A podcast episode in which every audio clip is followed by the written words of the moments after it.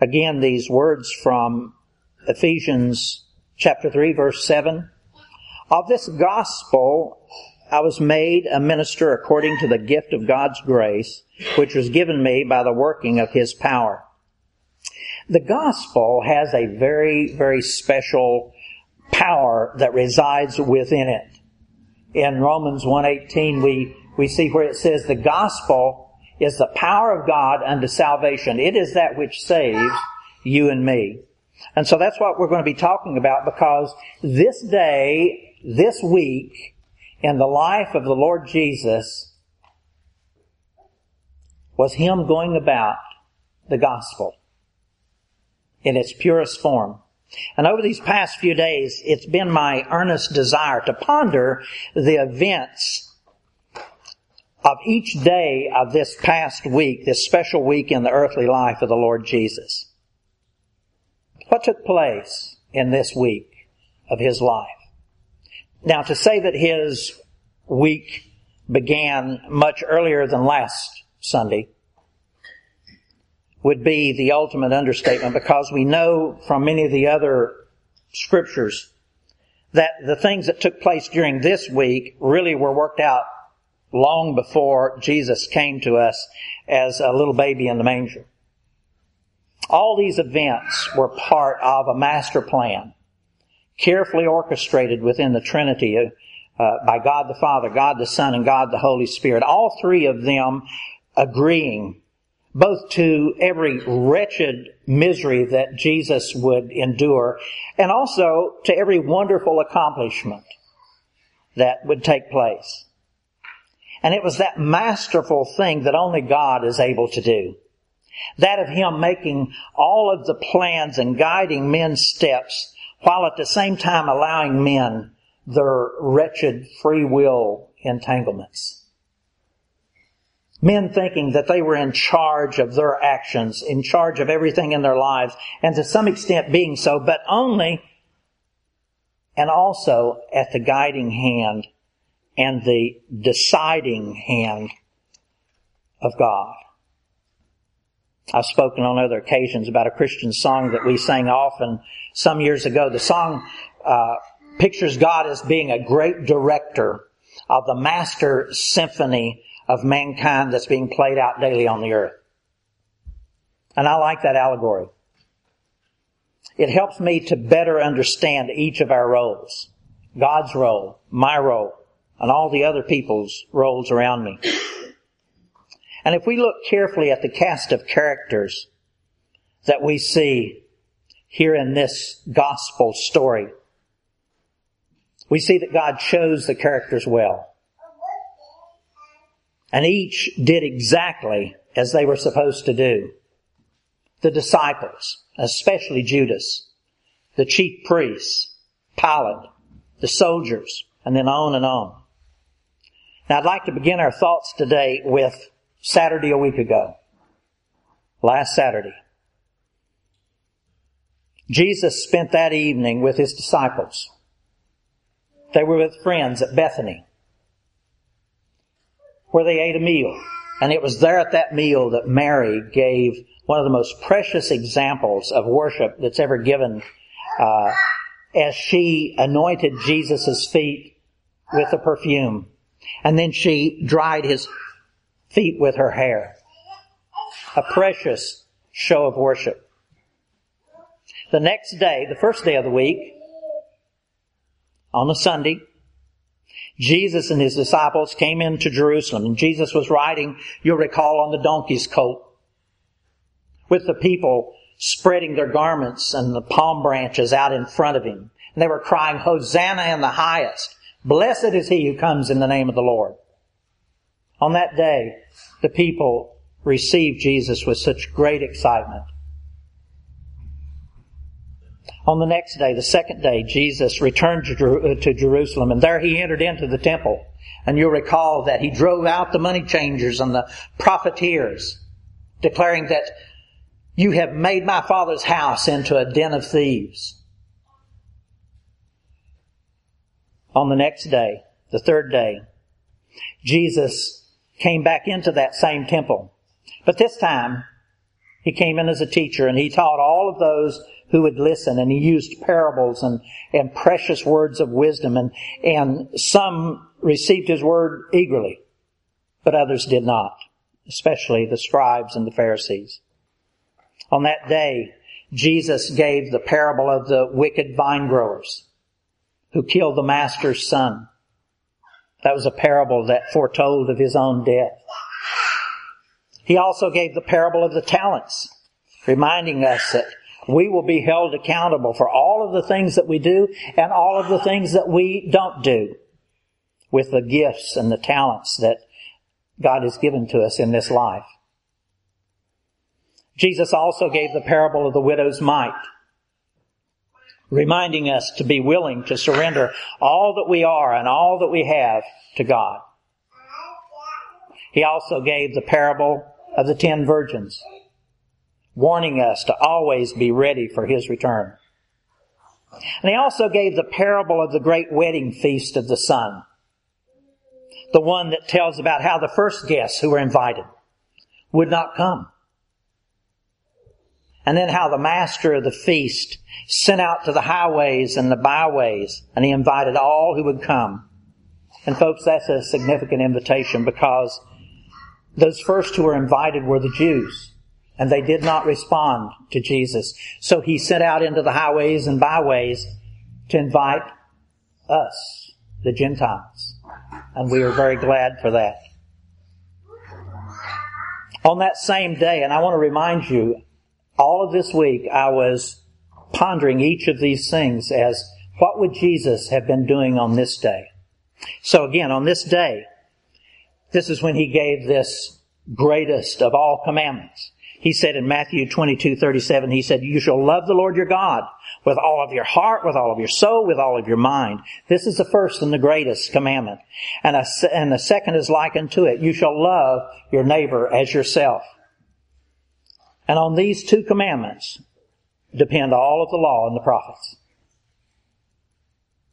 And it was sometime during that day that Jesus also spoke at length about the end times that would come to us, and maybe during our lifetime. During that time when men and women, children, will suffer an awful tribulation. And he also gave the warning of that great judgment day that'll take place when you and I breathe our last here on this earth and we stand before Him. All men and women will do that.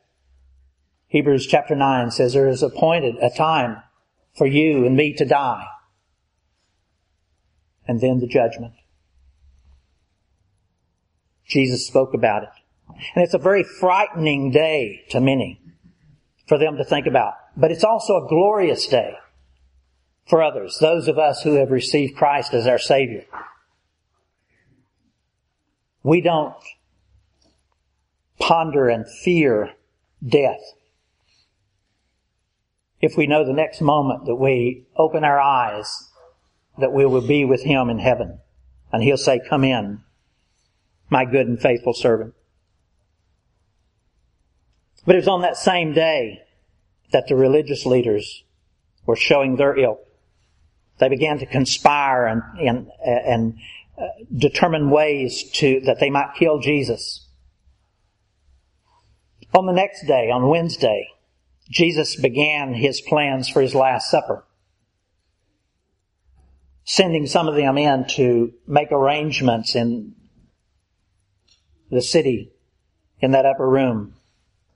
And it was also on that day that Judas began his betrayal of the Lord Jesus. And, and he began to talk to the religious leaders about how they might take him captive. Many have questioned Judas's motives and intents. Did he realize that the Jewish leaders wanted to kill Jesus? Would he have done what he did had he known their real intentions? Because you'll recall, in just a few days, he would grieve and he would go out and kill himself. All those are questions from the human side. And they have some validity.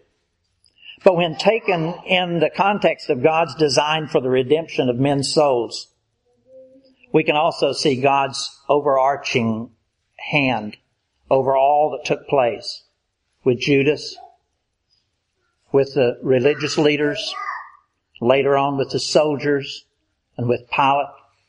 Folks, I want to remind us that those things could not have taken place by accident.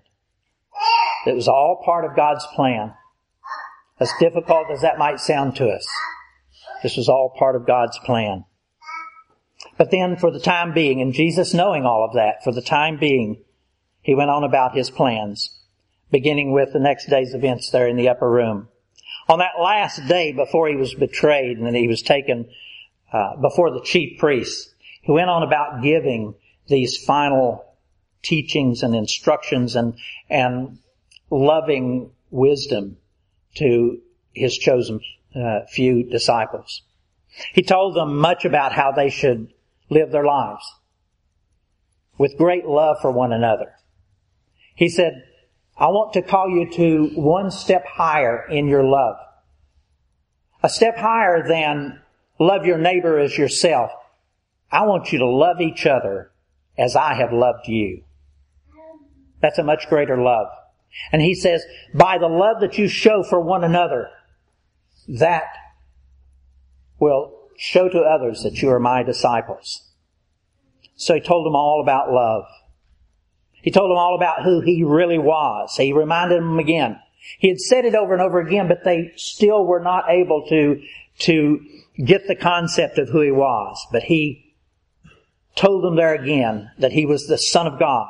He and the Father, the Father in him, and that he was the vine, and those who would receive him would be the branches, and that God the Father was the great vine dresser, carefully pruning each branch. He also told them that he is the way, the only way to eternal life, and that he is the truth, the only real truth that exists among men, that he is the life, he is life itself. And there is no other life outside of Him. No other life outside of Him. They then ate what would be His last supper with them. And it was during that meal that Jesus arose and He took a towel and He took a basin and He showed true humility as He knelt and washed the feet of each of his disciples. In washing their feet, he demonstrated the words that he had given to them earlier in Matthew 11, where he said, Come to me. Come to me all who are labor and are heavy laden, and I will give you rest. Take my yoke upon you and learn of me, for I am gentle and lowly of heart, and you will find rest for your soul. For my yoke is easy and my burden is light. Folks, those words, gentle and lowly of heart, are words of true humility. Not just the kind of humility that esteems others better than yourself, but also a depth of humility that is willing to suffer and suffer humiliation so that others might be blessed. Praise be to God for His humility. It was also during that meal that Judas began his final steps of his wretched betrayal. Satan entered into his soul and he went out and he set into motion this deadly conspiracy with the Jewish leaders. And here also at this meal we can see Satan how he really knows how to work a crowd. To make them, to try to at least, convince them to do his bidding. Here Satan had Peter trying to talk the Lord Jesus out of being crucified. And he also had some of the other disciples arguing amongst themselves. But here also, and I love to remind us of this, we see how easily Jesus dispatched Satan with just a flick of his tongue, saying, Get thee behind me, Satan. Satan truly is crafty, but none of his wiles, none of his cleverness, none of his power could ever deter God's plans. Our God is too powerful. After the meal, Jesus gave this high priestly prayer for his disciples and for us. And then he went out to the Garden of Gethsemane. There he went to talk with his father, with his dad, before he was crucified. And it was while he was there that he agonized for long hours, crying out to his father, let this cup pass from me, Father. Folks, listen. This was no small matter. It was not so much the physical suffering and death that Jesus agonized about, but rather it was that he who knew no sin was about to become sin for you and me. The pure and holy God of all creation was about to become the most wretched sinfulness in order that you and I might be redeemed. His agony was so great that his earthly body was not able to withstand the suffering and you'll recall that he began to sweat great drops of blood. But as we're told in Hebrews 12, who for the joy that was set before him endured the cross, despising the shame, and is seated at the right hand of the throne of God. Jesus knew that he would need to stand up to the suffering that was going to take place. The prize, the prize, our redemption, was far too important. And we are so thankful that he did. His final words on the matter were, not my will, Father, but thine be done. It was then just shortly thereafter that Judas came with the soldiers. And then Jesus' misery really began. Over the next several hours, late Thursday, on into Friday morning, he'd be dragged before the courts of men. He'd be humiliated. He'd be slapped in the face. He would be accused before Pilate. He'd be brutally beaten by the Roman soldiers, beaten almost to death and then he would be sentenced to die on the cross. As all these things were taking place, many men and women, just as it is today, many men and women were being given opportunity to make their free will choices as to how they would respond to him. As we said a moment ago, Satan really does know how to work a crowd. We're able to see the vilest of mistreatment being put on Jesus by those religious leaders, by Pilate, by the soldiers, by the great crowds that had once cried, Hosanna! Blessed is he who comes in the name of the Lord. Now they're calling for his crucifixion. And even Jesus' own disciples ran away in fear. Peter denying that he even knew the Lord Jesus. And even Pilate, sensing in his own soul that crucifying Jesus was not right, and even being warned by his wife not to do this, he still ultimately took the easy way out and he passed that sentence of death that the Jewish leaders demanded. And so then we arrive at the final moments of his life as he hung there on the cross a thief on either side of him. Recall too that he was ministering to them, ministering to the people in front of him, his mother, others. And then he said his last words and he died. He died. Now what took place over the remainder of that day, that would be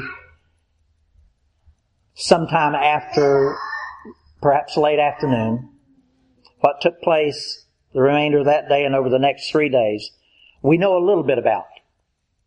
But for the most part, we can only imagine because the scriptures, the scriptures mostly remain silent about those events. We know that he was taken down from the cross by two men. Joseph of Arimathea, and then this recent convert, Nicodemus that blesses me so much when I read about Nicodemus because you'll recall Nicodemus was a leader that came to Jesus by night But now we find him declaring that he now believes in the Lord Jesus. And so these two men, Joseph of Arimathea and Nicodemus, they took Jesus down from the cross and they placed him in a tomb that was owned by Joseph of Arimathea. And then later on a stone was rolled in front of it and guards were put in front of that stone. Now, exactly what took place while he was buried, we can't know much. As I said, the scriptures are silent about it. But this we can know for sure. This we can know for sure. That he was going about doing whatever it would take to redeem the souls of men. It was probably then that he suffered the punishment that I myself deserved to suffer in hell. The penalty that I should have paid. Because it was me. It was me who did all those wrong things, those sinful things. My lying, my stealing, my immorality, my corruption. It was me. Not him. But it was him who chose to suffer and die that I might have life. And if you have Him as your Savior, that was when He was suffering for you. Did you think about that yesterday? During your day? Saturday is often a day that we do other things. We cut the grass. Jesus was suffering and dying, suffering rather, the punishment for my sin. Now thankfully, thankfully his journey did not end there in the grave. He had one more step to take. One last eternal accomplishment before everything that he came to do was truly completed. He needed to be resurrected from the death that he had suffered. And that was what took place on this last day of his week, today, this morning. Praise be to God, Jesus was eternally resurrected to new life. Death was defeated, and eternal life was won for all who would receive Him as Savior and Lord. And that brings us back to our scripture text for today, Ephesians 3 7. Of this gospel, I was made a minister according to the gift of God's grace which was given to me by the working of His power. Now within the scriptures that I have been recalling for us this morning, we have restated what the words of 1 Corinthians 15 calls the gospel. Listen to these words. 1 Corinthians 15, beginning in verse 1. Now I remind you, brothers, of the gospel that I have preached to you, which you received, in which you stand, and by which you are being saved. Remember, it's the power of God unto salvation, by which you are being saved, if you hold fast to the word I preached to you, else you believed in vain. You can't give up on it. You have to hang on to it. For I delivered to you as of first importance what I also received, and listen to this, that Christ died for our sins in accordance with the scriptures, that he was buried, that he was raised on the third day in accordance with the scriptures Dear friends, this is the gospel in its simplest form. Jesus died for our sins, for your sins. He was buried for your sins. He was, uh, and on the third day he was raised again from the dead. How was all that accomplished? Especially the raising of Jesus back from death unto life. It was, once again, by the amazing, miraculous, mighty working power of God's Spirit the salvation that was brought to you and me by the resurrection of Christ on this morning of His life. It was made possible by the mighty working power of God's Holy Spirit. Listen to these words from Romans chapter 8, beginning in verse 9. You, however, you and me, are not in the flesh, but in the Spirit, if we have received Christ if in fact the Spirit of God dwells in you. Anyone who does not listen, this is a warning, anyone who does not have the Spirit of Christ does not belong to him. But if Christ is in you, although the body is dead because of sin, the Spirit is life because of righteousness. And listen to these words in verse 11 of, of Romans 8. If the Spirit of Him who raised Christ from the dead dwells in you, He who raised Christ from the dead will also give life to your mortal bodies through His Spirit who dwells in you. This, folks, this is the mighty working power of the Holy Spirit as He ministers this gospel, this, this death, this burial, this resurrection of Christ, as He ministers this gospel to those who receive Him as Savior and Lord. And so my question for you, my question for you today is, has this gospel, this death, this burial, this resurrection taken place in your personal life? Has it truly taken place? Because it must. Else you will never see the kingdom of God. Not on this earth and not in heaven to come. May I say that again? This resurrection, this death, this burial, this resurrection must ta- be taken place in your life, else you will never see the kingdom of God.